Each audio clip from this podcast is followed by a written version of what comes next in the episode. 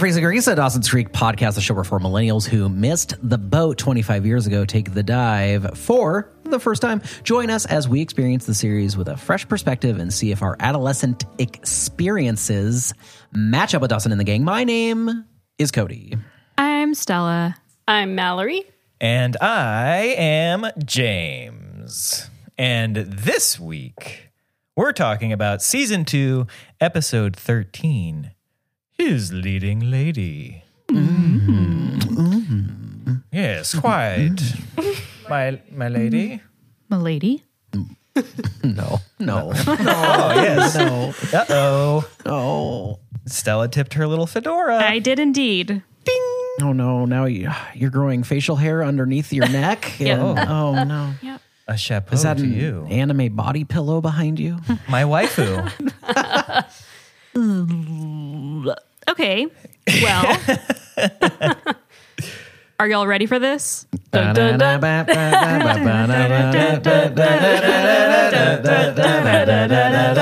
Y'all ready for this? Okay. Capeside correspondence, people. We got- One day we'll afford sound effects. Okay, we got a lot of it. We got some good stuff. First shout out. We got Chad. We got an email from Chad. Sup, Chad, Chad, Chad? Chad. Hello, Chad. Chad, Chad, Chad. Okay, he wrote us an email that says, Hey, great episode. This was in response to the Reluctant Hero episode. Ah. Great episode. Love the new format. Thank you. So do we.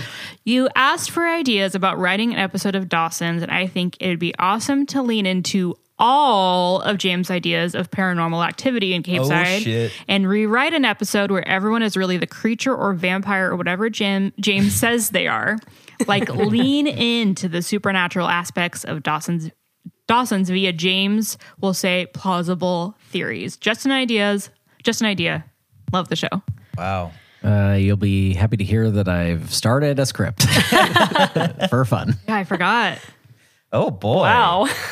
I can't wait to read this. It's Fans. One week. uh, the Barenaked Ladies do make an appearance. Uh, I'm trying to incorporate as many ghouls as I can. We'll see what happens. I don't know Oh. if we should save it for a like a year from now as like a Halloween special. Definitely. I Yeah. think we, we need to tease it one line Yes. at a time between yeah. now and Like put in little Easter eggs where we just say one line. Yeah. yeah. Damn, that's a cool idea. Yeah, definitely. Ooh, or we can do it like David Lynch and it can be like in static Morse code. Ooh. My God, you had me at David. Okay, next up. Dear Heather, friend of the show, Heather, bought us not one, not two, What? not three, Surely not four. not four. What? She bought us five coffees. Whoa, wait, what does that mean? Well, if you haven't heard me talk about it in any of our other episodes, it's a thing that I don't know. Does it still exist on our website? Pretty sure it does. Okay, we had it had maybe been uh, uh, taken away. We weren't sure, but maybe it's still there. It's still there, I think. you click on a little thing that says "Buy us a coffee" on our website, and it gives us a little five dollars. Well put. Little a five little dollars. five dollars. It's the cutest little five dollars you've ever seen. hey there, little cutie. What's your name? and it's Five dollars. and it's like buying a little coffee for us. Yes. Um, You know, it's I do you need to know more than that? yeah. I mean, no. That suffices. What did Heather say? Heather, I just want to say that it's extremely sweet um, that people are doing this. Like Yes. people keep doing it, and it's so nice, and I'm in shock. Um, Heather also sent a sweet message. She said, "I was gonna send some Capeside correspondence, but I'll just text you instead." Cool. because because she is friends with Cody. She sent Cody this message. She said, "When Dawson made that gun to school joke, I thought about the Wheatus song "Teenage Dirtbag," one of my karaoke faves, and I've heard is featured in season four. Can't wait. There's a lyric in the song." Her boyfriend's a dick and he brings a gun to school. But they censor out gun in the song because of Columbine. So there's definitely something going on in the cultural conversation at the time around that. Y'all were onto something. Let's hear a little bit of Teenage Dirtbag by Wheatus. song is incredible. I love this It song is. so much. I haven't heard this in a while. I haven't thought of this in a while. I think of this at least twice a day. Yeah. Just when you're looking in the mirror, you're like, ah, fuck, it's me, the teenage dirtbag.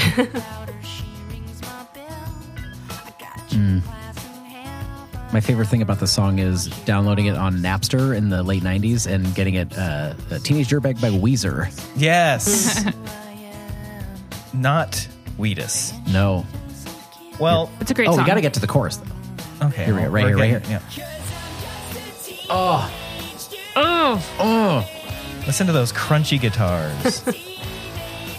God, so good. That's fantastic. and music hasn't been good since. No.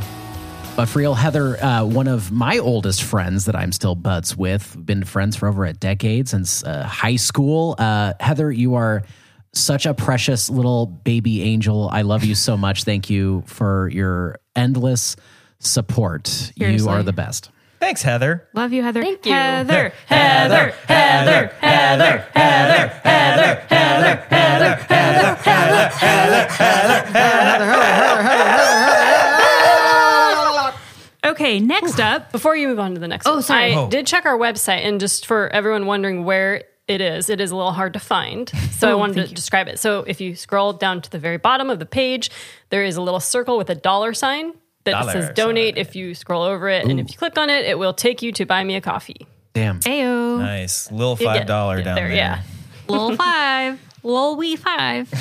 Okay, well, next up, we got a message on the old Discord from Jessica.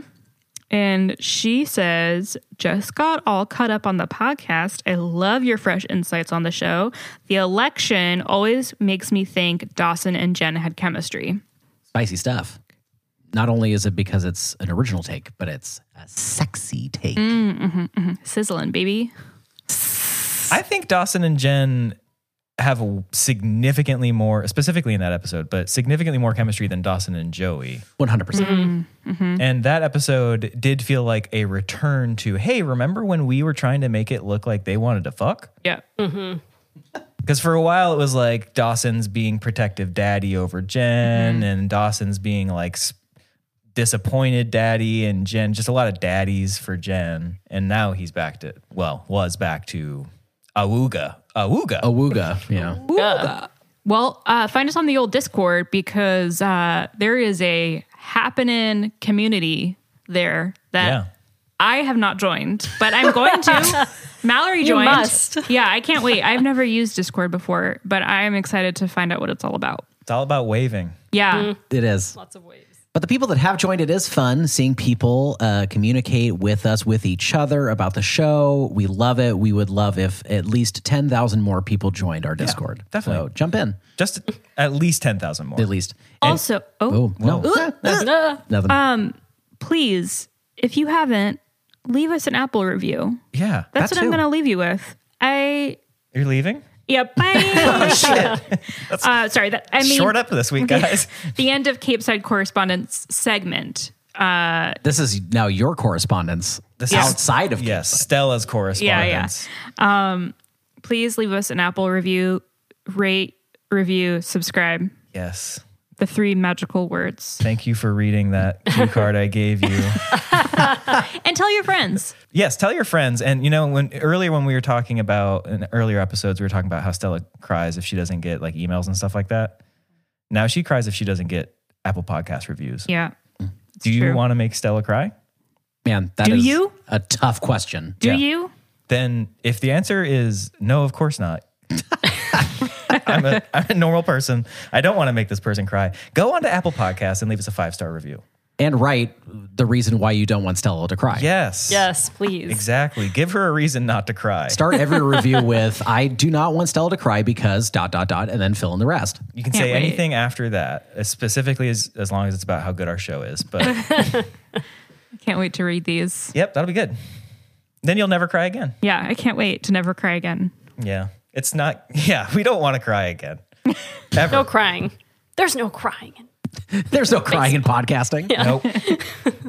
Well, I guess we Well, should move on. Yeah. Yeah. So, once again, we are talking about season two, episode 13 His Leading Lady. Wow. This episode aired on February 3rd, 1999. And the synopsis is As Dawson's new film mirrors his failed romance with Joey, the truth about Andie's medication stuns Pacey. Ugh. This uh, episode was written by Darin Goldberg and Shelly Meals, Cool name. directed by David Semel. David Semel. Friend of the show. Friend of the show. Friend of the show. Yeah. Was talking with him just this week. I got to say, I'm not used to it being 1999. Even though I Yeah. knew I it, know, yeah. like hearing you say it, I was like, what? What? Yeah. It's almost Y2K.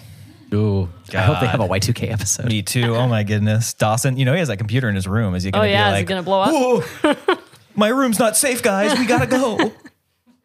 I was recently reading about uh like this is a total tangent, but it connects. I was reading about how NBC would do like themed nights in their programming and I guess there was an episode of Friends that connected to another episode of a night where they both had episodes that involved a blackout in New York City. Mm. Oh, yeah. And both episodes were like dealing with that. So I wonder mm-hmm. it, it'd be cool if WB maybe near like the Y2K stuff like did like a Y2K Yeah. night where it's like oh like the electricity isn't coming on because the computers are failing us and it's the apocalypse. I don't know what that could be, but mm. hmm. Y2K or anything else, literally anything Yeah. else. It'd be fun. well, obviously, I think the obvious answer is it's going to send all the buoys. They're not going to work no more. Lighthouse not going to work no more. The boats are going to get angry at us and they're going to attack. Ah, I love a good sentient boat. Yep, Capeside is under attack, guys. We need Godzilla. Get Godzilla in here. oh, whoa. I mean, God, if it writes itself, It does. basically. yeah. Cody, you ready to take us away? I hope you like the sound of my voice. While Dawson and Joey finish up a flick, our boy celebrates his and Joey's first post breakup movie night. Before she can skedaddle, he laments the challenge of casting the Joey role in his movie. She thinks he should think beyond finding a Joey clone. Dawson pivots to tell her he's completely moved on from their relationship woes since she has as well. At this, Joey dips, and boy, oh boy, do I not believe these two for a second. The next day in art class, Joey doodles up a nude based on a nude model.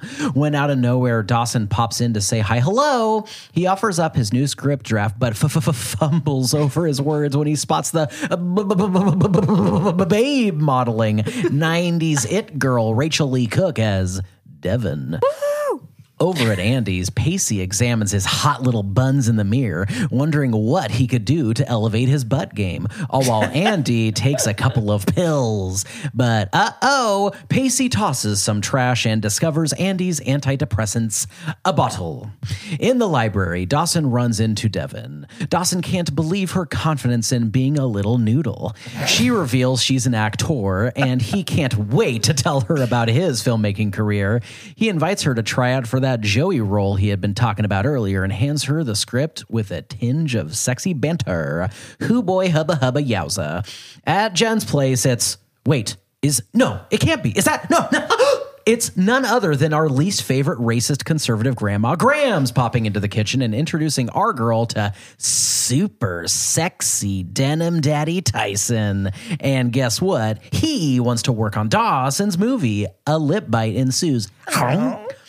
Back at Dawson's, Pacey expresses his worry over Andie's meds while they rearrange the room for a shooting location. Dawson tells him to talk to her about it, but Pacey's worried about her stress levels. So Dawson thinks that they should just make their time together fun. Out front, Dawson runs into Devon, who's iffy on the script. She's got some serious criticisms, but she digs the character. Dawson's ego is bruised. Ouch! And in turn, she thinks he's being too sensitive, but he convinces her to read for the role right then and there. And you guessed it, folks, she kills. The next day at the ice house, Joey's gotta leave a little early for the shoot. But guess what? Jack is going to work the film shoot too. Uh oh, can you smell the drama cooking? Joey waltzes over to take a customer's order, and guess who it is? Devon. She's studying Joey's movement for character building. Joey's freaked and lets Jack take over. Devon asks if he knows Joey and wants to know everything about her. I think Jack knows a little bit about Joey. At Andie's, Pacey brings up the whole meds thing again. She deflects, but Pacey's here for the truth, and she spills the beans. The drugs have helped her ever since her brother passed. She didn't want to tell our boy and says it doesn't matter because she's been told to give therapy a try instead. When Pacey expresses that that's a very good idea, she deflects again. She says she's fine figuring it out on her own. Hmm, don't like that news. On the film set, Dawson has Jen fill in to read for the Jen character as Cliff and Devon play the Dawson Joey dynamic in practiced runs. Joey pops in to watch as Dawson gives vague, frustrated directions to Cliff. Jen tells him to ease up. Dawson introduces Devon to Joey, and she owns up to studying her at the ice house. She's going all method and wants to know all the deets to prep for the role. And you know those deets are all about her relationship with our titular hero. It's getting awkward, folks. As the film shoot moves to Capeside High, Tyson fumbles on set and says he's so distracted by Jen being sexy on set. Uh. Meanwhile, Joey has to reassure Jack that everything's going to be a okay on set. Who cares what Dawson thinks? Well, Maybe Joey does. A montage ensues. We're having fun on set. Lights, camera, action. Devon studying Joey. Joey and Jack are kissing. Joey's feeling weird around Devon. Behind the scenes, Tyson gives Jenna a sexy neck rub, and she says they should go out that night. But Tyson only agrees as long he's in the driver's seat of what they do. Hmm. Outside, Cliff and Devon argue with Dawson's character choices and direction. Cliff cannot relate to Dawson's wait, Cliff? Crass. Chris. Crass. Yeah, I don't know why I wrote that. Criff? Let me read that one more time. Outside, Crass and Devon argue with Dawson's character choices and direction. Crass can't relate to Dawson's characterization of himself. He explains his inner turmoil over losing joy. It's agony, heart ripped out of chest, can't breathe, can't function. Oof. And explaining Joey to Devon, just as sad. Our boy is hung up, y'all. Later, Devon approaches Joey and wants her to explain the character's anger a little more. Joey doesn't believe she's angry by nature, but Devon knows how to get what she wants. Devon pries about her relationship with Jack being a safety net and asks Jack what it's like to be just a transition guy. This makes Joey pop, and Devon walks away with satisfaction, getting what she wanted. Elsewhere, Andie gives Devin a bunch of flack for losing a beret, or as Andie likes to call it, a barrette. Pacey intervenes and tells Andie he's worried about her. He wants to help, but Andie loses it on him and says something's got to give. And she finds Pacey expendable with tears in her eyes and anger in her voice. She says that she means it and tells him to back off. Ouch. Out during the shoot, Joey has a hard time watching Crass and Devon perform her and Dawson's own reality. They break shooting to set up another shot, and Joey accosts our boy. She pulls him into a classroom to accuse him of punishing her by bringing their past into celluloid. Dawson argues that she has moved on and he doesn't have anything. This is all that he has left. He hasn't moved on, he hasn't let go, and he storms out. Later on set, Grams tells Jen how proud she is of her hard work that day. She says women back in her day didn't have many options, but now that it's 1999, women can be anything they want. You know, as long as they're white, cis, heterosexual, preferably accommodating to patriarchal structures and observing archaic traditions or social norms, women can do it all. Grams wishes Jen well on her date, and our girl takes off. But instead of going to some food place or going to a movie, they head to a party. But not that kind of party. Uh oh, it's Bible study. Jen, like us, not happy. In the darkened halls of Capeside High, Pacey tells Dawson he screwed up with Andie. Dawson tells him to just let her go. Dawson acknowledges that he's fooling himself by getting over Joey, but encourages Pacey to actually do it. But you know what? It's not going to work for Pacey. He wants Andie. He knows she needs him. And with that, our man with a mission departs. To the tune of the very good and underrated Bruce Springsteen B side Sad Eyes, Pacey, with a rose in hand, is met with a slammed door at Andie's house. Determined, our boy climbs Andie's two story trellis, and Andie is aghast. She says she doesn't need another psycho in her life, but he won't let her kick him down. He's not going anywhere. And to that, she admits that she wants to feel better. He crawls through the window and says he isn't going anywhere. He tells her that he loves her, and she reciprocates. At the set, Crass and Devon invite Dawson to grab some dinner, but he declines. Crass starts trekking toward a restaurant, and now alone with Dawson, Devon tells him that he impressed her that day. She thinks he shows real potential, and our boy is super thankful. She asks again if he wants to join for a late night bite, but he feels he needs to hang out around set and be alone. To that, she dips with Crass. Dawson then runs into Joey, who apologizes for blowing up earlier. Dawson apologizes for offending her with the film and expresses his intention was to put the past behind him via making this biopic, but it's not working. He says he's tried to figure out how to be without her, and acting like he was over her didn't really cut it. He admits to wanting to pour his heart out to her right then and there. She tells him it's been just as difficult for her They'll always be connected and they're destined to be intertwined, but they have to admit that they have to move on. At this, Jack shows up and Dawson sincerely thanks Jack for his help. Jack offers to clean up, but Dawson would rather hang back alone. Joey and Dawson wave a sad goodbye to one another, and Dawson stands in the shadows of his film set as Springsteen's Sad Eyes comes on to fade out the shot. Woohoo! Bravo! Yeah. Drink some Yeah. water. One gallon now. chug, chug, chug, chug, chug. I love parts of this episode like a lot. There's there are some moments in this that I really really enjoy. I like all the filming of the movie stuff. Like it's surprisingly effective for me. I was surprised cuz I thought I would hate it, but I really enjoyed it. But most of this episode, I really, really do not like. Can't wait to hear like, why. at all.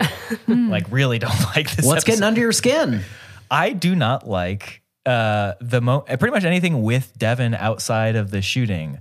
Like starting from the scene in the library, she just annoys she annoys me. But then really when it gets to her method acting, studying Joey at the ice house, I'm just like this is the stupidest fucking thing I've ever seen. I hated it. Do you think it's stupid because it feels like unrealistic to the world that they're like setting it in, or is it just like this is a cartoon character? Or like, Or is it that we're supposed to feel feel annoyed like Joey feel like as annoyed as Joey would feel with mm-hmm. someone trying to beat her? Yeah. I don't know what it is because I don't necessarily n- mind the that's not realistic, but it feels maybe it is the cartoonish nature of it. Like she's sitting there like brushing her hair back over her ear and like pretend pretending to write an order down on a notepad that's not there. Like what the fuck are you doing? This is so stupid. You would nobody would do this in real life, so maybe it is the realistic thing, but oh god, it just really drove me up a wall. I mean, she's a super underwritten one note character. Yeah. And it seems weird that, like, I have to imagine that we're going to see more of her because this movie shoot didn't just last one day. Right. So, like, there's got to be more to her than just being this, like, I don't know, cartoon villain, kind of like weirdo that's. Kind of like a, Yeah. a little bit like Ab, not uh, not as mean as Abby, but mm-hmm. kind of that Abby esque like trying to get under mm-hmm. people's skin and Yeah. kind of like make waves. but um, but is she doing that because she wants to, or just because she needs the information? Because she only really is Yeah. doing Yeah. that to get to see because she's method. Yeah, she's Yeah, not like a. right. She doesn't care about drama or stirring up the relationships. For her, Yeah. it seems No. pretty pointed that it's like, yeah, she just wants to learn about this character, Yeah, but in a fucked up, weird, silly Weird- way. Yeah. Mm-hmm. Yeah, I know. I, I didn't really enjoy watching her either. So I feel the same way Good. about her. But like, so Rachael Leigh Cook, she, you know, she was in She's All That, mm-hmm. which did anyone look up when that was released? That's like a year before this, no, right? it was a few days. No oh, way. Yes. Damn. So it was released on January 29th, Holy shit. just a few days before this episode aired. Damn, she owned Yes. Q1 99. Yeah. Yeah. So I wonder how many more episodes she's in, and if this was just like a, you know, part you of think part ha- of the, you know, she's in a new movie, so she's I don't know. Oh, do you think they held Coincidental. back the release of this episode to do it or right after the release of the movie so that there'd be like this little, you know, bubbly halo effect? Ooh, I Wonder. also I wonder if like there are a lot of advertisements for it, like on the Mm. on the WB. Well, I wanted to look up who distributed it. Uh, well, no, because it was distributed by Miramax, which is going to be in contention with Right. the studio that's putting out Dawson's Creek. So it's like, I mean, this just seems like happenstance. Like, you know, sometimes, you know, Right. like you never really know that someone's going to pop off and suddenly they're in everything, right? Like, Yeah. like Jennifer Lawrence, like within like 10 minutes, she was in five projects in one year and everyone was like, holy shit, you know? She's everywhere. yeah. Um, Good timing. That's crazy. Yeah. That's so cool. Yeah. Also, um, I, I, yeah, I also enjoyed watching the movie be made. It was funny. I understand that now he has like funding, but it just seemed like s- like such a huge uh, step up from like you know him just working with like the core four, and then now it's like he has this whole team. Yeah. like, yeah. He's like rented out the school. Like, yeah, it feels like, like so elaborate. It's like wow, like this is like a real. Yeah. I, I know this Real is film. twenty five hundred dollars is the budget, and this is nineteen ninety eight money. So that probably what we came. It was like f- a little over four grand. That, that Oh, came out to be Yeah. like Yeah, yeah. what the the, equivalent the would be. reward. Yeah. But even now, four thousand dollars would not get you that set. Like he was shooting on film, which that in that of itself is extremely expensive. But he has like things for tracking shots and Yeah. like all Yeah. this stuff. It was insane. prop person, makeup, Yeah. like the yeah. whole shebang. Costuming. There was someone Yeah. with like a bunch of costumes. Yeah. Yeah, the the Yeah. scale of the production behind this is that of a much larger movie, I would imagine. I mean, I've never made movies that have any kind of budget, let alone you know a, a large budget, but. In my experience, it's pretty much like what we saw in season one, where it's just like, let's run around with my camera and shoot funny mm-hmm. things that we've thought about or that we've written, maybe. But to see this level, it's like, wow, Dawson's been putting in work, maybe. Yeah, yeah. Like, ha- are we supposed to see this and see, wow, he's actually really grown? Mm-hmm. Or are we supposed to just see this and be like, okay, wow, he's got the money to live out his dreams? I'm Yeah. not sure which way Yeah. to see this one. I think the latter, but Yeah, it's like his vision is like finally being realized, and we like know that his potential was always there, and like now it's like now that he has the money, he can do what he needs to do. yeah. And it, oh, sorry. Go ahead. Oh, it just reminds me of that uh, season one episode where they're doing the the reverse tracking shot on the football Yes. field, and he had the idea of like being in a what was it, Right. a wheelchair? Wheelchair. Wheelchair, yeah, Yeah. Oh, it's a wheelchair, yeah, It's a yeah, wheelchair. Yeah. Uh, but now you can actually do those kind of things. Yeah. So that uh, quote unquote talent has always been there. I don't know. He's I'd just, like to read that script. he's a genius. And, Filmmaking genius, this guy. When you talk about his genius name ideas for his Fuck, characters. Yes, we can. yep, yep. So, No, so, no, so please.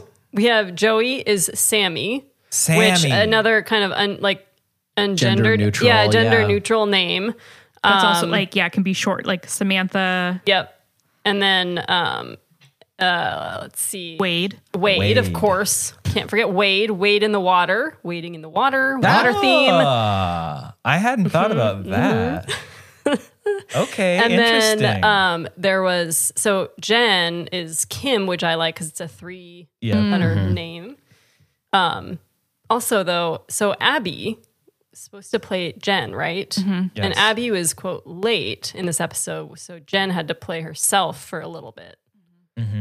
But then Abby never showed up for like Yeah. the entire evening. Yeah, I wondered about that. Um and yeah, part of me was like I wonder if they couldn't figure out a way to incorporate her like if having her in there would add too much drama between all the other things that were going on.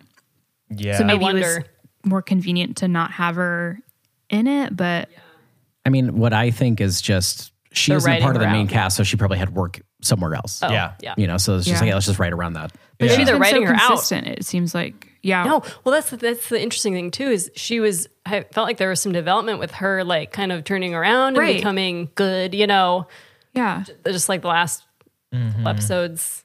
Um, but now I feel like they were like writing her out, maybe or something, because we haven't seen her. I think Yeah. I I think Cody's probably right. Yeah. She's probably working on another show around this same time. She's not part of the main cast, so she's not required to be on set for uh, you Mm-hmm. know X amount of episodes, or she's only got X amount of episodes on her contract that she's obligated to be there for. So I think them saying, you know, Abby's not here yet is their way of keeping actually writing her in. They are still including her. They're Yeah. not letting us forget that Abby's not there. Right. Because they say mentioned that she was late. Yeah. So Yeah. otherwise, they would just be like, uh, you know, we still haven't figured it out. Jen, do you mind just read? I mean, I know it's gonna be weird, but could you mind just reading? Yeah, she's always listed the actor. I always forget the actor's name, but she's Yeah. she's listed as a guest star every single time she's on an episode. And I remember listening to an interview with um, I'm so bad with names, but the very funny man who plays Kirk on Gilmore Girls when he talked about how the Barack first Obama. Yes, Barack Obama. Yes. Uh, but when he uh, was Gunn, Sean Gunn, yeah, Sean Gunn was talking about how the first couple of seasons as Kirk, it'd only be like every couple of episodes, and for him that was just like, oh, they would call me and they would say they have a spot for me, so I jump in and do it. But it wasn't until like season three or four that he became like a regular part of the mm. cast, and he was no longer just a guest star. That he was locked in. He's like, oh, now I know I have future work with this show, and so he didn't have to go after other projects mm-hmm. because for him it would be a scheduling thing. He's like, I'm going Right. to work here, work here, and so Right. if I'm free, I'll do it. So I wonder if it's the same thing with her. Or I would like to look at maybe her IMDb and see if she landed like another series at this Yeah. time or Yeah. anything else. But I, I mean, I guess maybe this is just the nature of having like reoccurring guest stars or whatever. But it does seem like there are some episodes where like Abby and Bessie are in it, and no Grams and no Yeah. Yeah. no Dawson parents, or sometimes it's Grams and Mr. and Mrs. Manme. You know, it's like an alternation of like who Yeah. can be included, but not all of them. Yeah.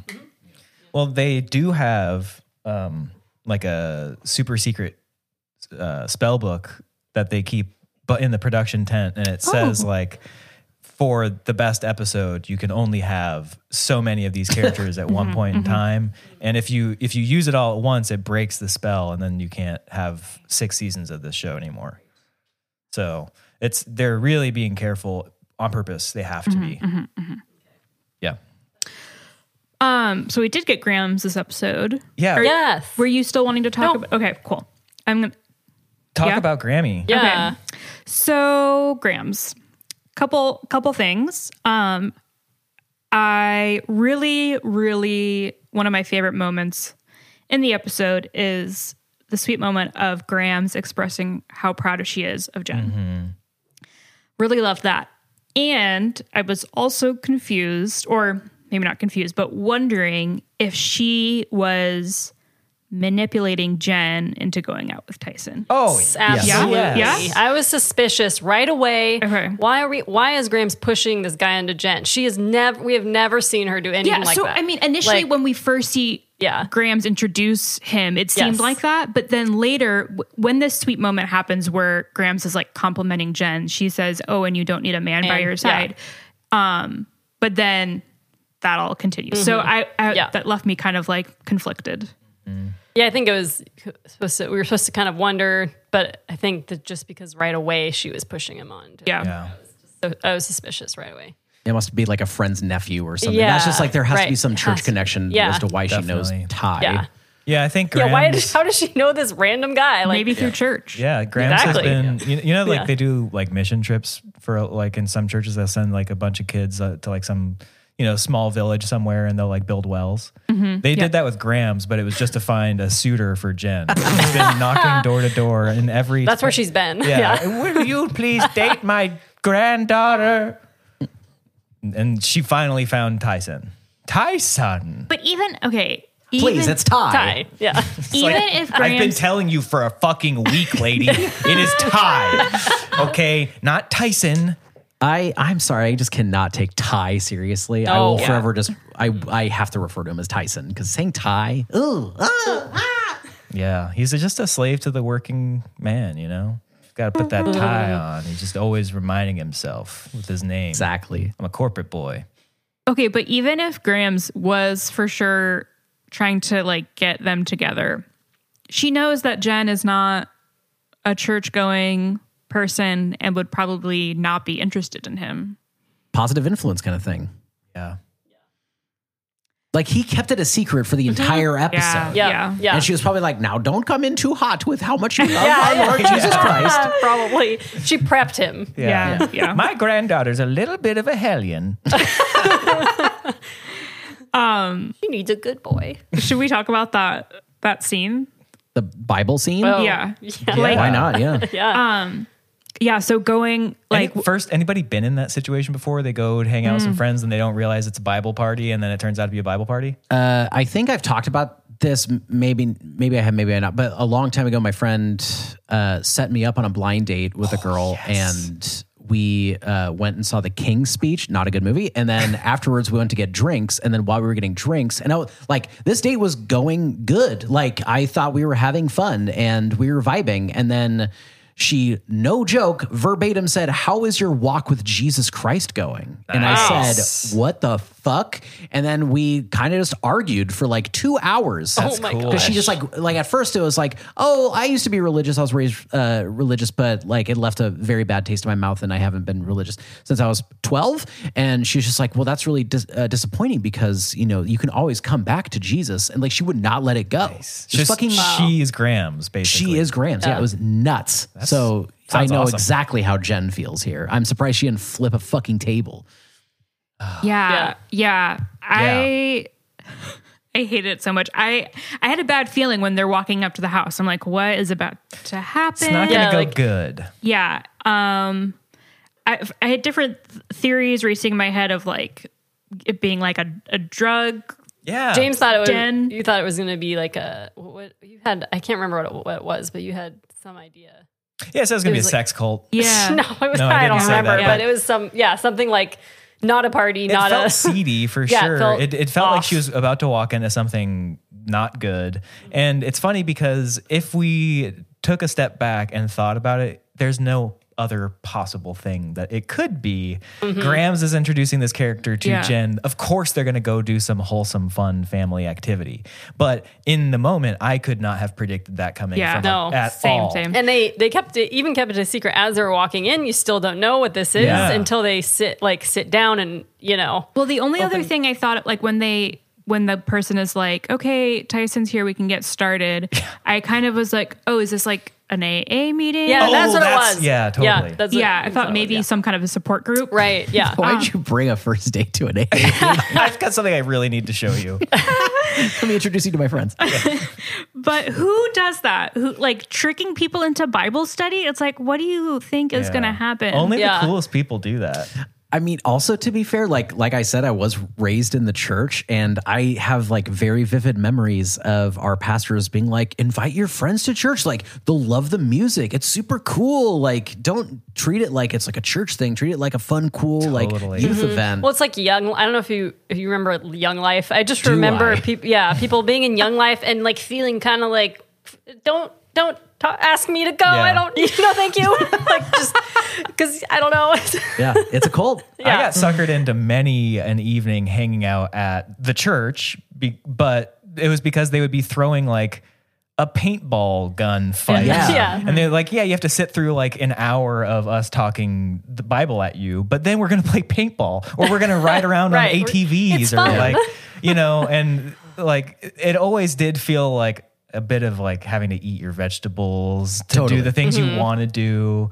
But the amount of my, you know, my friends who were like, yes, like in on Yeah. it. And they would like be bringing their friends in. And I'm like, I'm just here to go there, do that thing right there specifically. yeah, I was about to say the same Yeah. thing. yeah, yeah.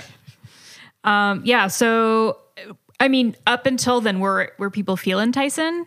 No, Absolutely no, not. Uh, no, I, I don't know. he creeped me He out, kinda- yeah, but he creeped I didn't out. know why. Yeah. Yeah, the back rub rubbed me the wrong way. yeah. Yeah. Yeah. The fucking thing about I just can't focus with you Oh, I know. around Oh, was so like, all right, fake. get in this cannon and we're gonna shoot you into space. like, fuck off. yeah. He's just so coming on fake. like so hot. Yeah. And Jen, like the way that Jen flirts is always kind of like, I don't really like this, but I do kind of. Mm-hmm. And it's, um, I think that matchup itself, like specifically makes him grosser because like he's like likes the fact that she's kind of pushing him away, and he's Yeah. like, "I'll come in a little hotter," and Yeah. she's like, "Oh, I don't like it, maybe." down, down boy. Oh yeah. down- yeah, Oh God. fucking icky. But isn't it funny because Tyson, I think, is like the good go good guy. Good guy. He's a good guy. He's just a good guy. Uh, uh, like my nephew Chris, but he's a good guy. Okay? That's what I was trying to say. Exactly. So Tyson is like a, a good guy, whereas Crass is a bad guy. Hmm. But they're very similar, and Jen liked them both. I think Exactly. that's interesting. Yeah. It's like mm. I don't believe in horseshoe theory, but for this, it exists. Yes. Yeah. And there's Dawson in the middle. yeah. Neither good nor bad. He's just a blank white wall. Wading in the water. a little bit of wet paint. we are just about to come up to our very first break. So I think I'll leave you guys with a little teaser. When we come back, I've got some fun Bruce Springsteen facts. Hey. Bye.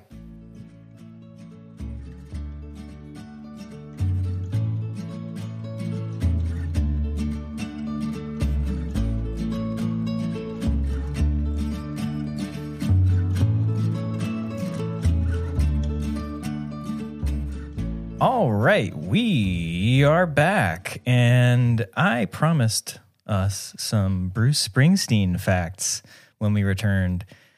Who here knows who Bruce Springsteen is? Show hands. Me. Yeah. Wow, we're all raising our hands. Whoa, that's crazy. I have to admit something. I have really, until this episode, had like never listened to Bruce Springsteen. I mean, I'd heard like Born in the USA and, you know, the big songs, but I had not listened to Bruce Springsteen's music. And I gotta say, it's really good. It's like really fucking good. Yeah, he's the goat. Uh, Are you a fan? I'm a big time fan now. I'm considering getting a boss tattoo. Fuck yeah. Yeah, just the word boss. Yeah, yeah, yeah. Boss's boy, actually, is what I'm thinking. Love that. it's it's weird to like this is a weird statement to make but i'll say that bruce springsteen is underrated even though he's one of the biggest like the most one of the most sell like biggest selling artists of all time. He still like sells at arenas and stuff. But when people talk about like the greats i feel like he's often left out of that conversation. But his work with the e street band and his solo stuff uh is monumental. Yeah. the fact that his like i don't want to call it a character but bruce springsteen represents like so much of like the working class and like those early records are like so in line with what it meant to be working class in this country and mm-hmm. being class conscious.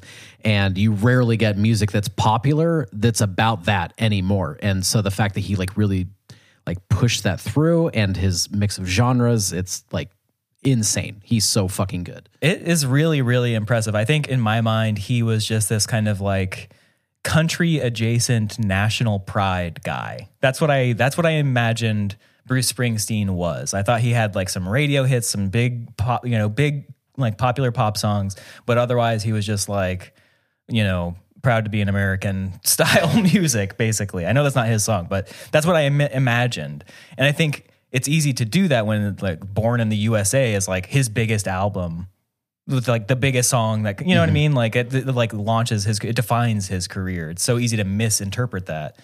Yeah that song is an anti-war song Exactly. and uh when I think it was Reagan that was using Born in the USA during his campaign, yeah. and Bruce is like, You do not know what the fuck that song is about. Like, it's like anti America. Like, Bruce is a comrade, right? And like, it's very easy to misinterpret that song, but he's, yeah, his politics are really good, or they Yeah. were really good. So I have to thank this episode for showing me Bruce Springsteen first and foremost, but they did it through this song Sad Eyes, which I'm going to just layer in a little bit underneath us really quickly because this song is like so fucking good.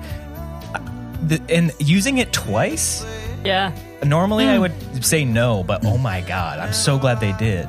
It was good. It was a good motif to like wrap everything in together Yep. and like the journeys that we're on with these characters. It's really smart. It's so good. So because of this, I, I did spend about four hours straight listening to that song on repeat at work. Um, I got out of a meeting and was like, I couldn't stop thinking about that song. Started working on a project, put that song on, and I did. I had like repeat on accidentally, and it looped the first time. I was like, okay, sure. Looped the second time. I was like, okay. And then before I knew it, I had been working and, and it was time to leave. And I had only listened to that song. and that's what made me decide, okay, I'm going to listen to a lot of Bruce Springsteen. I'm going to go back. I did a bunch of research and now I have five Bruce Springsteen facts for you guys. You guys Oh, ready? wow. okay. Okay, let's hear him. He, you're right. He's underrated. A lot of people don't know the real Bruce. And Dawson, you do. I, you know after him. a week of listening to a couple of albums, I know the real Bruce. and I'm excited to share these facts with you guys. Okay, so Bruce the Boss Springsteen. Did you guys you. know that? The Boss? Your boss. Okay, well, I'll check that one off then. Boss boy. So he's a massively influential rock and roll artist. Did you guys know Ooh, that? okay. Yes. Okay. That makes sense. Yeah, big time. He's had 21 studio albums in his 50 year career. Yeah, that makes sense. Damn. King Gizzard just had 25 and 12. Oh, here it is. But but that's still that's that, I think that's impressive and that's cute. I think that's cute. right? We can agree. that's pretty cute. Um, okay, so that's my first fun fact. Bruce the Boss Springsteen. He was born in September 23rd, 1949, in Long Capeside? Branch, New Jersey, I was gonna, I was gonna say Cape, Capeside. Side? as back to Dawson's depicted Creek? No. in the 2017 biopic Boss Baby. Did you guys know that was about him? Yeah. Okay, cool. Uh, he was born to Douglas the Dutch and Adele Ann Springsteen. Those are his parents. His father was a car, and his mother was the first recorded person with a diagnosis of permanent little girl syndrome. Loving this. And Bruce the Boss Springsteen's backing band is called the E Street Band. Does anybody know what that's in reference to? Can't wait to hear your answer. It's an homage to the location of the building in New York City where he kind of like formed this band when he was working as a Ghostbuster. And the E actually stands for ectoplasm. Hey. And Nice. all of the 10 members of the band are actually ghosts and they disappear after the show's over. Wow. Wow. Hmm. Learned so much. These So are good Thanks, facts. James. Yeah. Uh. Yeah, I can I got more of these. I have a lot of research. So if you guys ever Yeah. need a little Springsteen's fact, you let me know. Really like that Boss Baby. I'm surprised that uh, Boss Baby was not about Bruce Springsteen. It, I think is. it is. Yeah, Yeah. It, yeah. In my in my world, it is. I haven't seen the movie though, so You're missing No one out. has. next on my research. That, that's Kevin Spacey, right? Playing the Boss Baby? No, it's Bruce Springsteen. Well, are any more Bruce talk? I mean, maybe later if you're lucky. Bruce, Bruce, what you got, Cody? Well, here's the thing. We've talked a lot about identity in this show and how it's like such a core theme of what Dawson's Creek really is about. And we've been talking a lot about this script, but now we're seeing the script actually come into fruition. And it couldn't like help, like I couldn't help but think about like now that this is fully realized and now these characters have to I don't know, they're confronted with these identities that are reflecting their lives back at them. Mm-hmm. Obviously Joey is like feels corrupted by this and Dawson has uh, basically admitted like this is the only thing he has like holding on to. So I like just wrote down like a bunch of notes about like themes of identity and like how it's reflecting back into the show, blah blah blah. So I just wanted to talk about identity and self-reflection.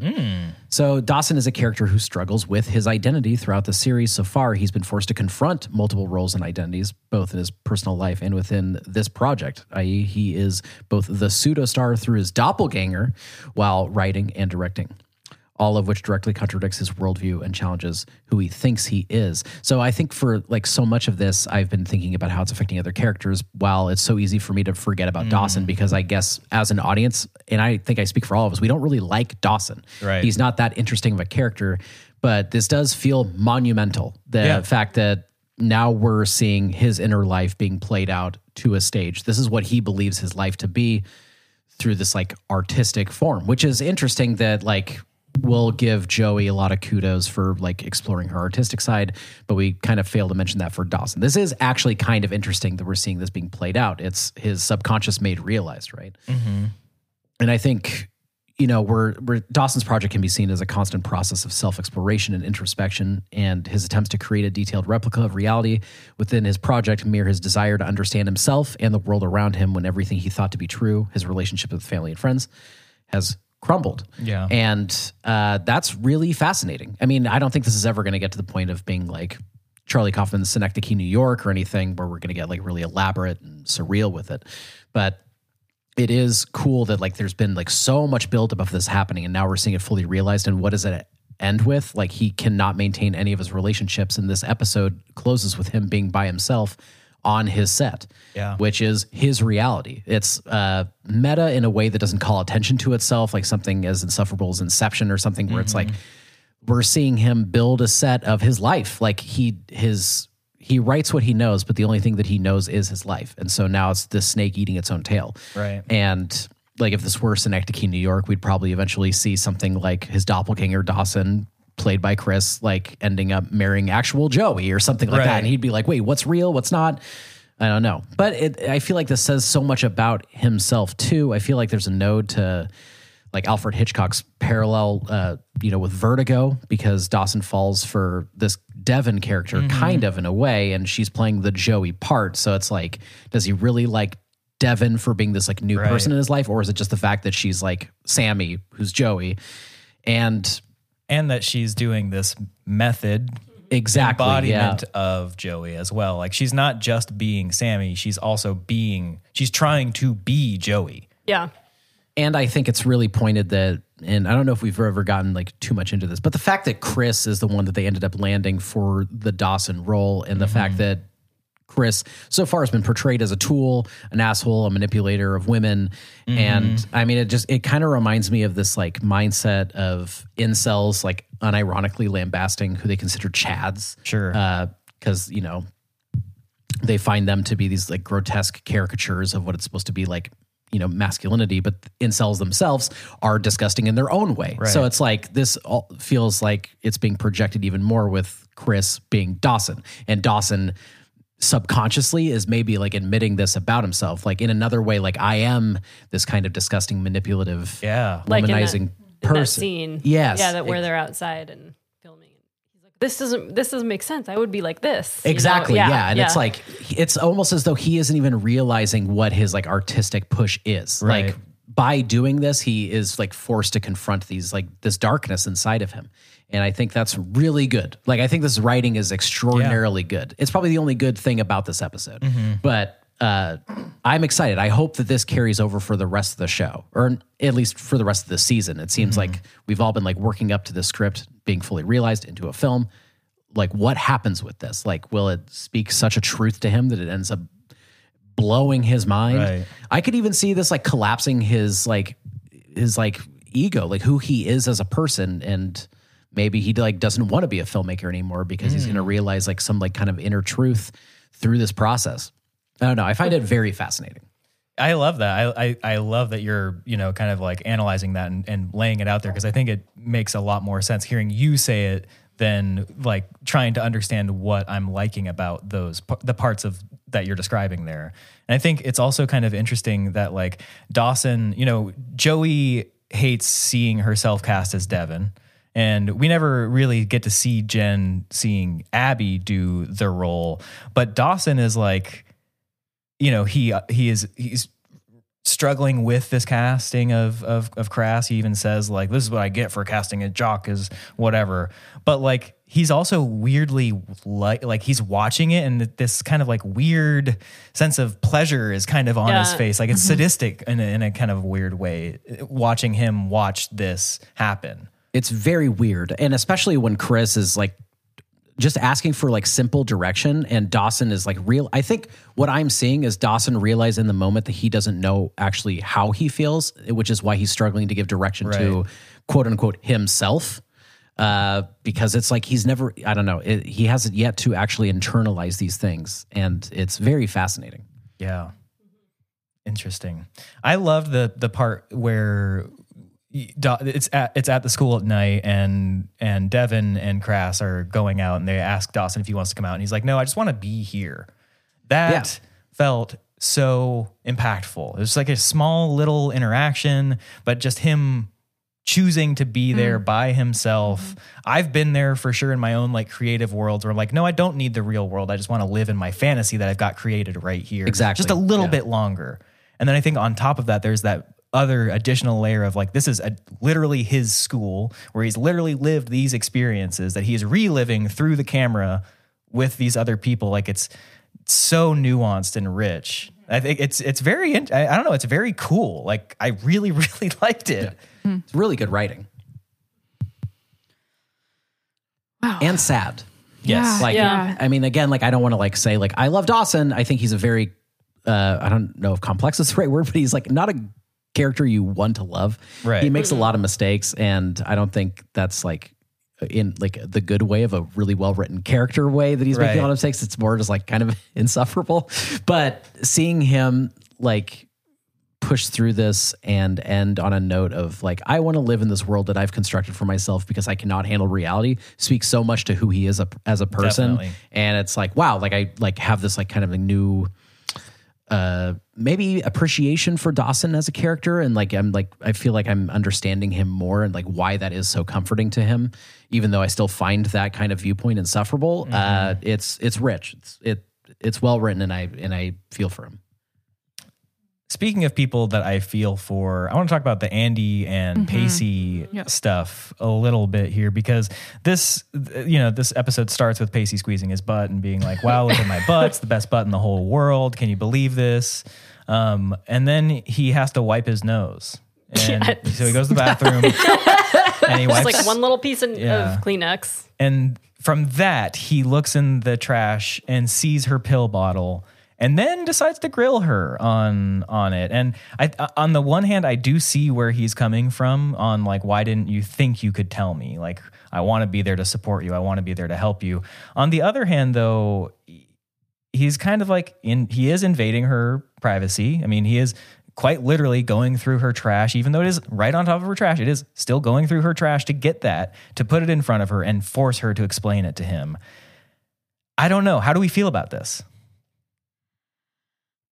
yeah. Like, mixed. I love Pacey, you know, really love him. And I, I, I love watching him do his thing up there that he does, squeezing his butt and stuff. But Yeah, I think you know if if this had been the first time he had seen the prescription bottle, I would be like, yeah, that's an invasion of privacy. But I think because I don't know if it was in the previous episode or the one before that where he sees her, at the pharmacy, yeah, and so to me that seems like maybe he's realizing, okay, maybe something is like she's not being completely honest Yeah. with me.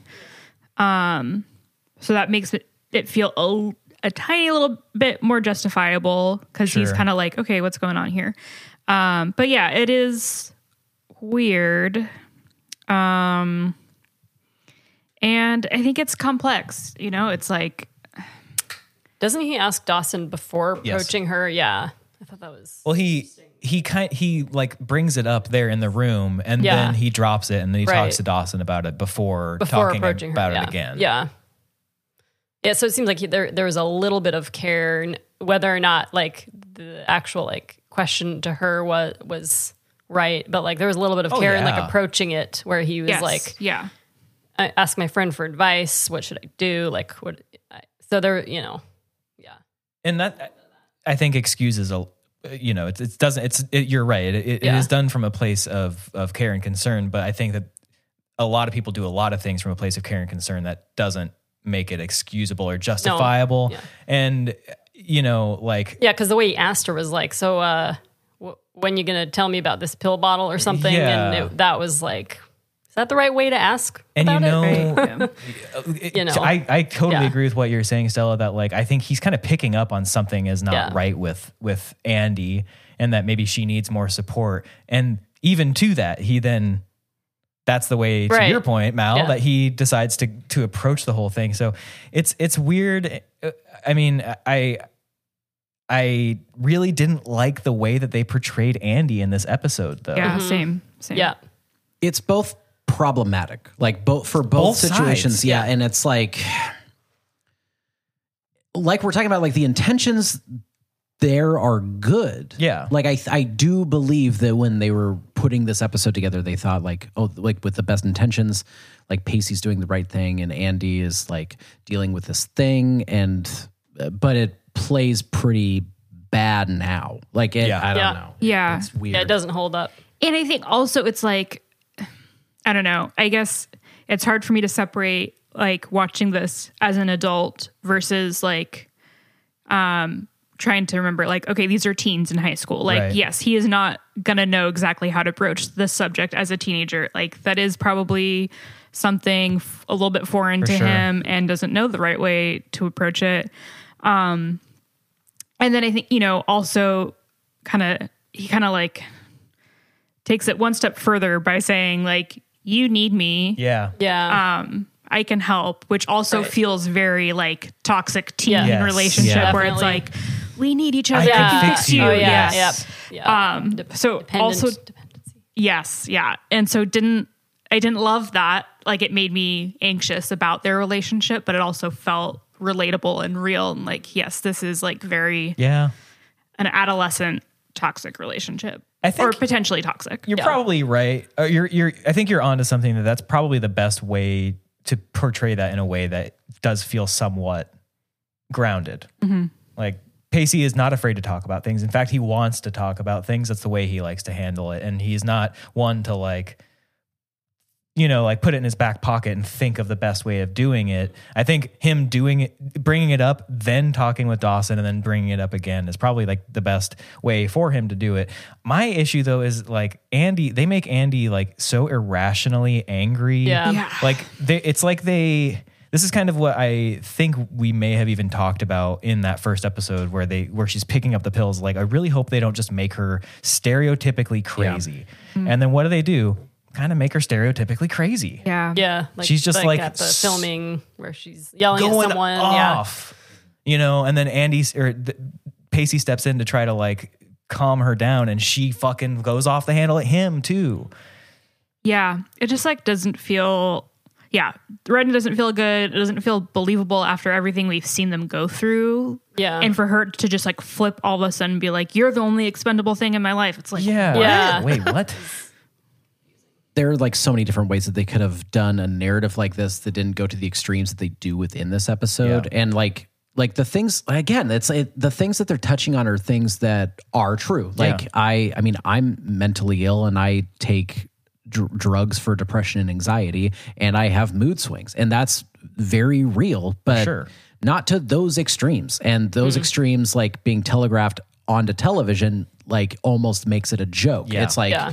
You're making this like into a cartoonish thing that's not really cool. Like it makes this look pretty bad. Um, but I don't, I like that. This is very frustrating.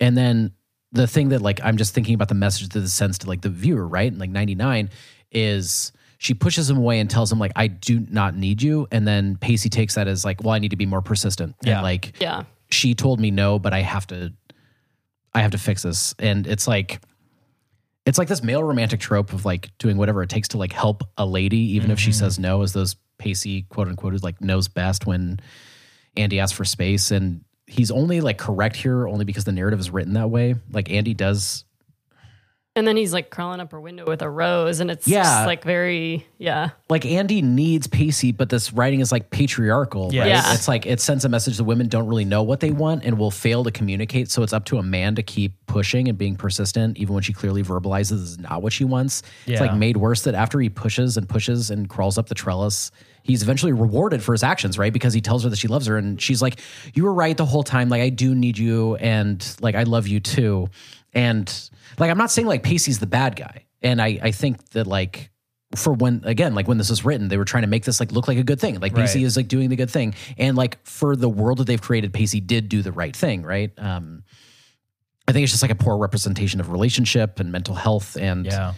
like yeah like if i was watching this in 99 i would think like boys need to be persistent when girls say they need space and if i'm a girl i'd be like like I, I'm watching this, it's like, well, maybe I shouldn't share my vulnerabilities, and maybe my my boyfriend should just assume to know like what's going on with me, and like a good boyfriend will fight for me. Like I like it's such like a fucked Yeah. up Yeah. weird message, but they're, they're but they're in like the, their hearts are in the right place too. So it's I don't know, it's really complex.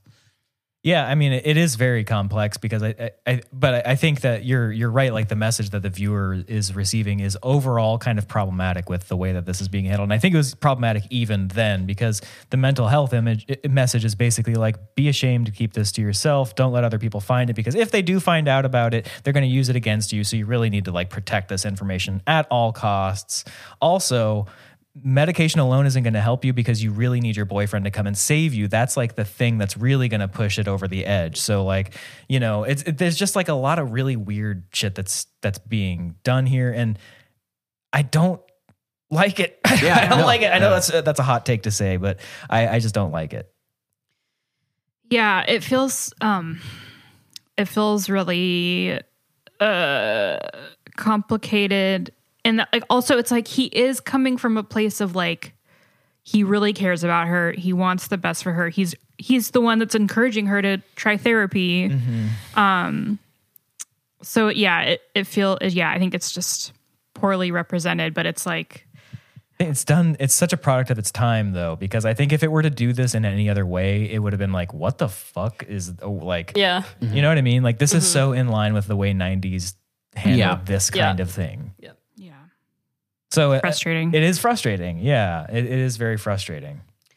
yeah, I don't, it yeah, it does feel yeah, I don't know. It's like it's cool that this stuff is being shown because it Yeah. Yeah. it's like I don't know how common this was to have Right. on That's the question. Probably not. Yeah. Right. Yeah. Right. Did anyone? Uh, did did other shows do it right? Did Right, other shows yeah. show it? Yeah. You know. yeah. It is representation. Yeah. But like, Yeah. it does beg the question: like, is any representation good representation? Yeah. Like, yeah. or it, it ca- should this slash or could this slash should this have been done in a way that is actually representational i think because i think today you would probably try to do it in a way that is a little bit more sensitive Yeah. and a little bit more grounded and realistic to the people who have gone through like they probably would have consulted with somebody Right. Mm-hmm. Yeah. Yeah. And it's not it's not like the story itself is bad. It's the fact that characters are being rewarded for their actions that are not good. And Yeah. it's like giving this message like that's the thesis, right? Like that's Right. what Yeah. we get at the end. And it's like, uh like and it feels very like wrapped up in a bow like a tv show right? Yeah. which of course it is. It is a tv show and we want it to feel like a tv show but to have them like of course they make up in the end because of course they do. It's a tv show. They can't break up right? Like Yeah. well they could. Yeah. Yeah. and I would actually have respected this a lot more if they didn't have that makeup scene at the end of this episode and we got another scene of like Andie being on her own working through this and mm-hmm. Pacey working through this on his own and Yeah. then they have that moment next episode or an mm-hmm. episode later. Yeah. Yeah. But Hoobla dee hoobla da. yeah, exactly. Uh, how are Well- we on time? We're good. We're good. Okay. Barenaked Ladies. Anyone? Yeah. Hmm. Get to talk about them.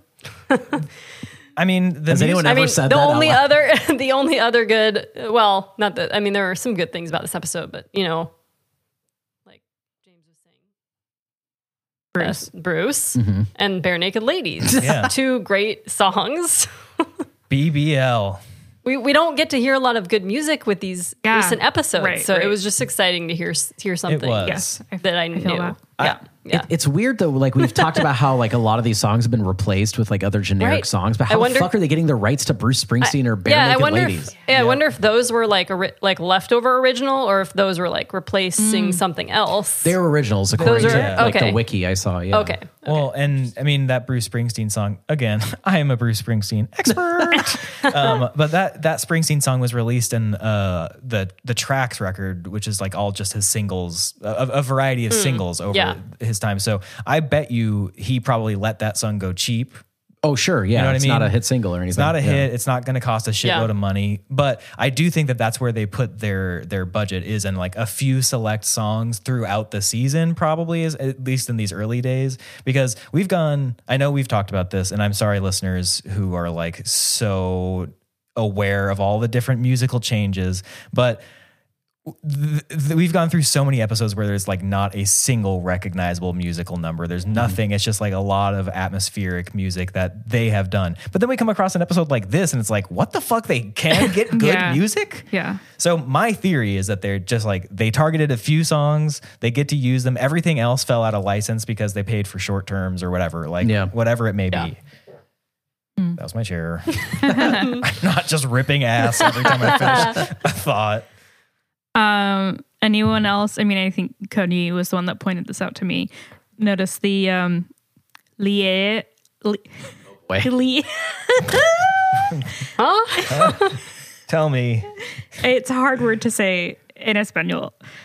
Lier? Oh, Le, uh, the poster. to read. I, I this poster was in an episode in season one. Oh yeah. Yes, With I An- remember. was it Antonio An- Banderas? Antonio Banderas. Yeah. Oh. Yep. Remember in the library?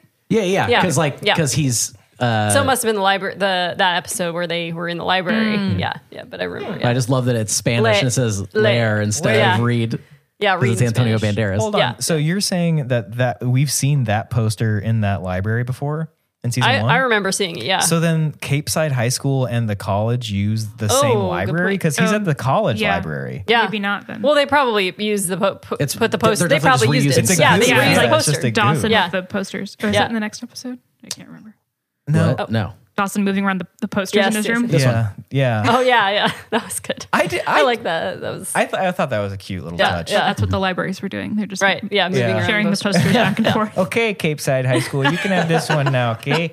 Um, Yeah, yeah. I I thought that was weird when Dawson was walking around the college library. I also thought it was just fucking weird that he like decides to go to the college art class and is like, "Hey, did you get? I ha- wanted to give you my new script oh, revision. Oh, yeah, no, like I what time is it? I'm at know. school, dude. Like, what the fuck? You're just gonna barge into a yeah. An art There's a class. bunch of people here, and there's a naked person. Yeah. Like, fuck off. Also, I've never taken a drawing class before, but is it normal to have multiple nude model projects? I have taken one. Yes. Because it's like they have the naked. I took a drawing class in Italy with nude models and yeah, like multiple multiple nude models. Oh, okay. Yeah. And I'm just going to assume that her character is a minor. Well, Uh, in yeah, so I wonder if she had Oh, to have something college, signed yeah. off. yeah, Well, oh, oh, Devon, you mean? Devon. Not, Devon, yeah. Yeah. Yeah, I think Well, she she's says in she's like college. in She her said- early 20s or something. Oh, does she Yeah. say that? I missed that. Okay. well, never mind. because she had the conversation with Dawson about like, oh, where he was like, well, I'm in high school, and she was like, oh, you're, you know, mm-hmm. some Making something your about first like, still oh, you're that's film, cute, that's cute. like, Yeah. yeah. Yeah. So she's older, yeah. Well, I'm actually making my second film. Thank you very much. my monster movie did really well. yeah, you want to watch it? Has my girlfriends in it. like, oh, it was, yeah. You like the creature of the Black Lagoon, then you, then you really like the creature of Yeah. Capeside. It's probably going to surprise you that I won the award. I loved when she said, stronger men have been crushed by what I think. Yeah. him. Yeah. Yay. They really were nailing the Joey archetype. oh, yeah. You know what I mean? It's just like, okay, we just need the, another fast talking, kind of tomboyish girl. Yeah. Yeah. Yeah, pretty funny. Um, one other thing that I just want to briefly touch on, I really like the conversation between touch uh, between Dawson and Pacey. Uh, the lockers in the evening. Just got to let her go.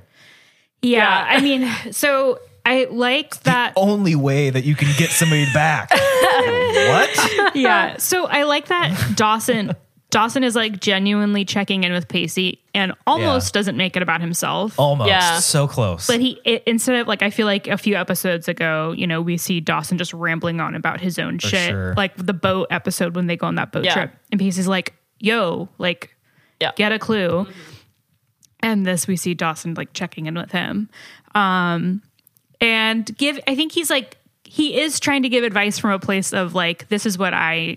know to be true for me and um he thinks he's actually being helpful but it is coming from like a kind of a self-obsessed place and then pacey responds in a way that does feel thoughtful like that may be what works for you but not for me i just thought the whole conversation was like a good like good communication between the two of them as friends before when we've seen them like fight over like Yeah. Yeah, or it's like usually more brief than that, and we don't Yeah. get much, you know, conversation. So it was nice to see a little bit more dialogue. Yeah. And just in general, seeing them be friends. Yeah. Yeah. Yeah. Yeah. Yeah, it was nice to see them have authentic, what I think is authentic to them rapport. Like it doesn't feel overwritten or underwritten or like it's just got a one joke that they wrote this around. Like it actually feels like a, an actual conversation between the two of them. And they both have a unique viewpoint and they don't walk away from it seeing the same way. Like they still Yeah. they still have their own viewpoints, but they've heard each other's side on it. I like that a lot. That it's not just like, well, yep, Dawson was right, so I guess I guess I I've got that going for me. You know, like it. I don't know. Yeah. Well, I think that about does it for this episode. Episode thirteen. Thank you books. for showing me Springsteen. See what I did there? Okay. Well, uh, Stella, you want to tell us what we got next time on Freaks and Creeks? What about ratings? Yeah, I was thinking we just skip all of that. Yeah, We got Okay. ratings and the Peak Creek moment. you're And right about that. Recommendations. And then, Stella, what do you think? You want to talk about? What's? I can't wait okay, so ratings. Yeah, Okay, big big codals. Big Codals uh, is my street name. Uh, I'm going to give this one a 3.5, uh, even though I have a lot to negatively say about this episode. I do like seeing Dawson's film being realized and the ramifications it has on his relationship with Joey, as well as the introspection it provides for himself and who is known to be obfuscated by only his deliberately shallow cinematic worldview. I love seeing that kind of collapse in on itself and what that means for him and his friends and his life. It's I think it's really interesting. Uh, but that said, the Andie Pacey stuff kind of sucks. The Jen stuff kind of sucks. And uh, yeah, it's pretty much whatever. But I, I do. I was very shocked that I gave so much of a shit for Dawson in this episode. So three point five. Peak Creek moment. What is my Peak Creek moment? Um, I, I know that this is going to be James's Peak Creek moment, but I was color me shocked when Bruce Springsteen's uh, sexy, raspy, grizzled voice came through those speakers into my ear holes. That was my Peak Creek moment. I I love Bruce. Ear holes, yes, thank you. Peak Creek moment. Um, I can go. My my rating will be, I think, also a three point five. Yeah. Um, I I thought this episode, like, I felt more um interested and engaged versus previous episodes. Like, I just I do feel like the show is getting better, and I'm like more excited about like where where things are going, the direction of the different relationships. Um, uh, but yeah, there was definitely some stuff I didn't love, like the Andie and Pacey stuff. Yep. Um, I did like seeing Jen be like a cool producer lady uh, for the movie and like being a little badass lady, and Graham's expressing her uh, feeling proud of her. Uh, but yeah, my Peak Creek moment. Beep bop. Let me think real quick. It might be the um the thing I just spoke about, the conversation between Grams and Jen. Dawson and Pacey. The Grams and Jen of Dawson's World. Yeah, yeah. Yeah, I that was like a nice little nugget for me. Little nugget. Little nug. I'll go next. Um, I'm going to give this episode a three. Um, I found it this episode a little boring for some reason. I don't know. I initially I didn't really like watching Rachael Leigh Cook's character.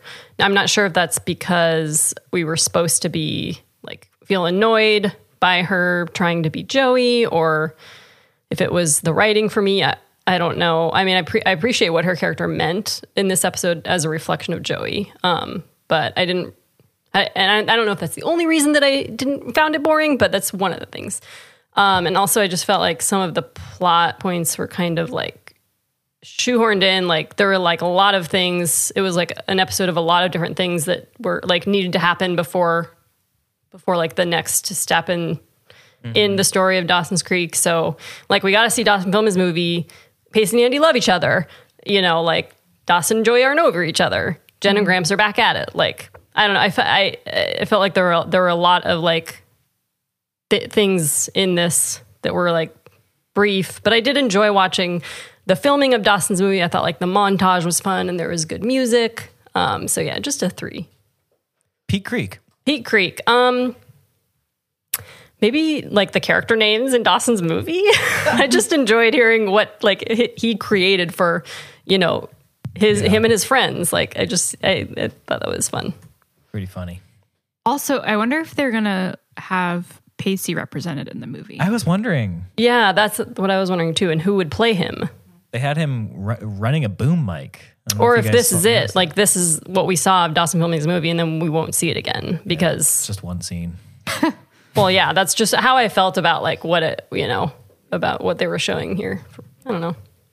Okay. Well, oh, sorry. You- You wanted to say something? Oh, I just uh, I was thinking about that there's that season of Seinfeld where Jerry creates a show called Jerry, and it's like a meta joke that he's like making Seinfeld within Seinfeld, and they're casting for George, and there's like all these like Oh, really yes. there's like all these like handsome cool guys coming in, and George is like, I love these guys, and everyone's like, ah, it's not good, and then Jeremy Piven comes in, he's just like this like fucking loser, and Jerry's like, this is our guy for George, and George is like, what? So I just imagine if they're casting for Pacey, and it would be something similar, like all these like cool guys with leather jackets, and Pacey's like, this guy's me forever.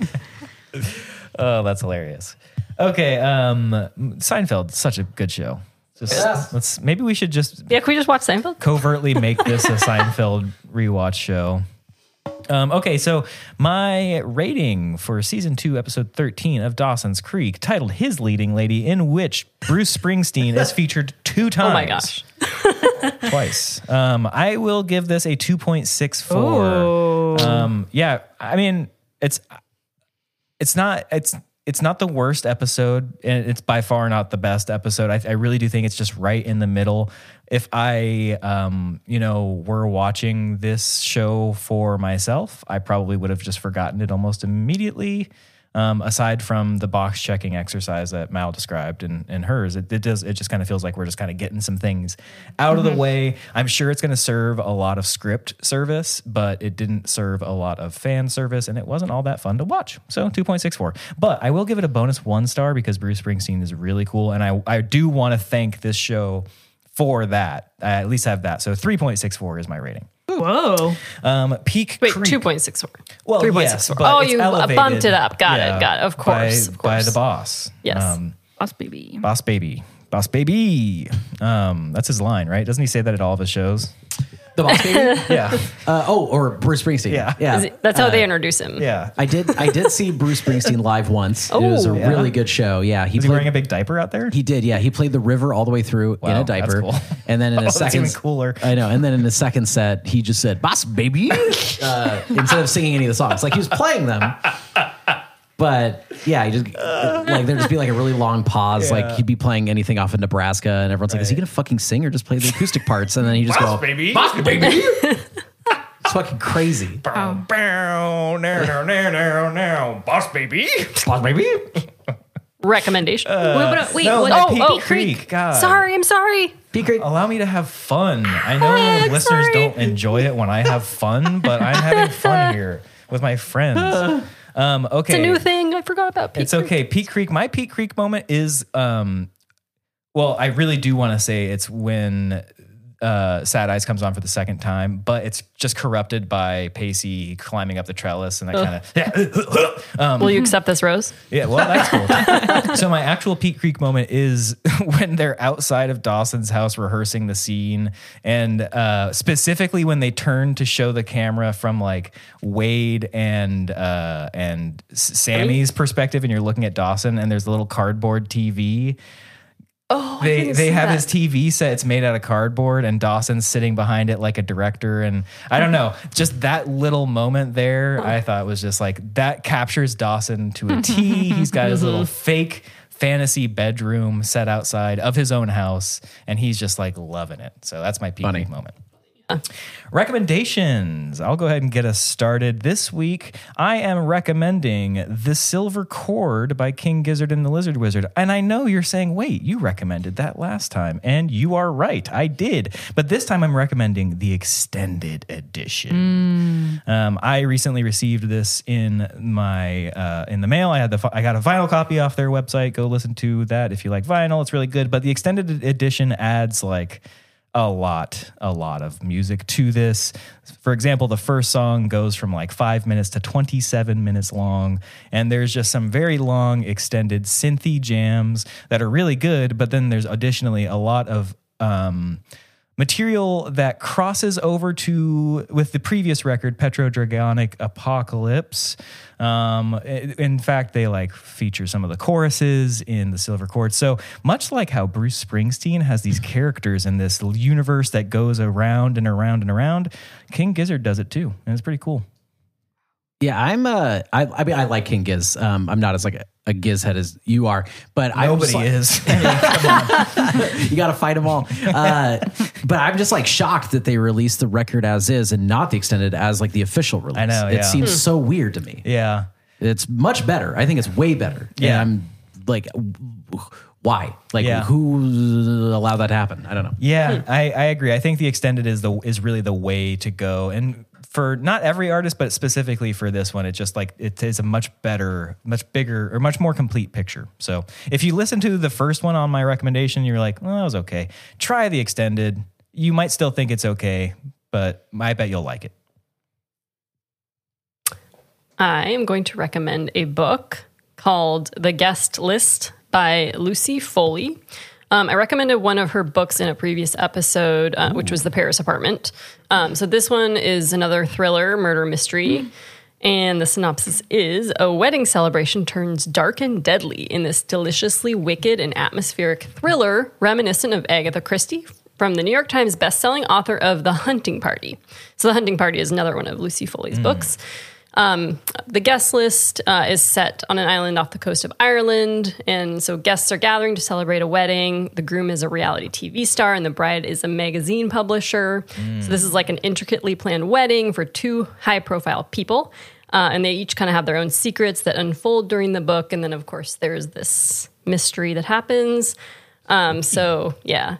And like the Paris apartment, each chapter is from the perspective of a different person, a different character. So there's like the bride, the groom, the best man, the wedding planner, and they go back and forth. So there- there'll be like, you know, throughout the entire book, different chapters that go back to like each character. That's cool. Yeah. It was called the guest list. the guest list, yeah. Um, and I've only read two of her books so far, so I don't know all of her books. But um, so far, I love the way that she slowly builds suspense, and I plan on exploring some of her other books. Nice. So if you're looking for a good mystery thriller, I highly recommend. Yeah, I'm interested. Nice. Read The Paris Apartment too. Okay. Yeah.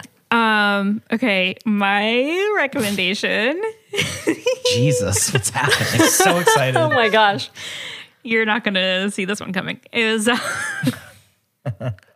Fuck. I know. What? is the food English muffins? Oh, love those. Fuck. Okay. So, It's like, what am I going to link to when I have to write this up? the Wikipedia for English muffins. I'll recommend a brand. Um. You're gonna be a brand ambassador. Oh, Influencer? yes. Yeah, yeah, yeah. Sponsor us, please. Oroweat extra crispy is, is my favorite. Here's the deal. wow, you just pulled oh that ad gosh. copy out of your back pocket. Well, those are the ones I've been enjoying the most. I think they're the most like underrated snack. The Bruce Springsteen of snacks. Ah, the boss. I wake up every morning. My like I've been doing like my little routine is I wake up, make coffee, English muffin with some butter and honey. I look- Throw some salt on there. And for forgive me, they're just the little guys, right? The little they're biscuits. yeah, they're like yeah. you know Cut them in half. Yeah. size Don't and they- describe it. Just use your hands. They have like little I'm a hand them. person. You know. You know, I use hand motions. I know you do. The They're listeners are loving circle. it. Okay. Mm-hmm, mm-hmm. Cut them in half. There's They're little hole, circle. holes in Okay. them. little, yeah, the little they're holes. airy. Yeah. Are they usually like brown? Kind of, yeah, because they're like Tan. already like um A little brown. toasted a little, yeah, like Yeah. browned a little. No, they're Different than the crump. You can get like crumpets, which are similar, but and these ones are more brown. These muffins, bread, right? Yes. Not. Yeah. Okay. Continue. Yep. Um we'll get some next time at the store. Please. Love them. they are it's like i look forward to to waking up and having my english muffin like so much it is like the it's, it's so wonderful it tastes so good you get extra toasty But It like here's the thing- absorbs the butter too, right? yes you get a little mm, mm, mm. I don't want it to end, and then I'm sad when I finish eating it, and I just want another one. God. Um, but you can Tell do so it. much. You can like put some avocado and some smoked fish, or like a melty cheese. Yeah. Yeah. I love them so much, and I think they're so underrated, and they're the best. And if you have a bakery in your area that makes them, you should get those. There's if you're in if you're in um, Oregon, uh, in Bend in Portland, there's a bakery called Sparrow, and they make their own English muffins, and they're so fucking delicious and heavenly. So yeah, go go. Cody's giving me the funniest look right now. Um, they're heavenly. They're divine. Um, oh, they're sent from above. These English muffins. But or, the Oroweat extra crispy. If you're just looking for a a general general English to- muffin. yeah, so that's the Cool. recommendation. If you're trying to like get into English muffins, this is your good entry point. Yeah, yeah, yeah, yeah, yeah. Okay, cool. I love that English muffins. You know, that's that might that is that a first time? I mean, I know we've done uh we did uh chili crisp. Yeah, Cody did Early- curry. I did a Early- food item you too, did but a I can't food remember. item? Yeah. Yeah, that's good that we can't remember what it Can't was. remember. oh, it's good. Okay, cool. So next time on Freaks and Creeks, No, Cody's recommendation. is it an English muffin? No, Is mine's it a pretty topping dark. for an English? Uh, uh, my recommendation is to donate to the Palestine Children's Relief Fund, a humanitarian organization that's providing urgent aid to Gaza and the West Bank. Uh, as of this recording, more than 11,000 Palestinians have been killed since Israel started bombing. And there's no end in sight, so anything helps. If not the PCRF, then the UN's Crisis Relief Fund or the World Food Program or Doctors Without Borders. Also, call your representatives and say ceasefire now. And that's my rec. Got everything all over the map. Yeah. Yeah, I mean, there's got to be something here for one of you listeners yeah. between these four recommendations. It's either dismantling uh, uh, oppressive militant organizations or it's eating Yeah, um, a English tasty breakfast treat. or listening to a record that I already told you about. Yeah. Or, reading a book. Yeah. Or read a book. Yeah. There's something in there. I can do it all in one day. Yeah. Yes, yes. See, that is the true freak challenge. Do everything we recommend in the same day. It's like, you know, the things they say about people who live in LA, like, man, you got the mountains, you got the beach, you got the sand, and I don't know, you got the other things. Yep. Well, We do too. yeah, maybe that's what they say about Oregon. But now we have four recommendations. You got each those in one day. That's a perfect day. Perfect day. Mm-hmm. It's a perfect. Start it with an English muffin. Start with. Exactly. Start it with an English muffin while you're reading a book. Okay, so next time, finally, next time on Freaks and Creeks, season two, episode 14, To Be or Not to Be, Dot, dot, dot. where after a harsh teacher forces Jack to read a poem that leads everyone to sp- suspect that he's gay, Pacey's principal defense threatens to get him suspended. Hmm. Ooh, sounds, like a sounds- doozy. Yeah, that sounds fun. Yeah. I love a little queer panic to to you know just start my day off with. Yeah. Well, until then, Yeah. Um. Well, we have an outro. Uh, let's see. Uh, thank you so much for listening. If you've enjoyed this episode, please subscribe to our show and join us as we continue to set sail through Dawson's Creek one episode at a time. Visit our website at freaksandcreeks.com. Find us on Instagram at freaksandcreekspod. And please write to us at show at freaksandcreeks.com. Until next time, bye. bye, bye, bye, bye, bye, bye, bye.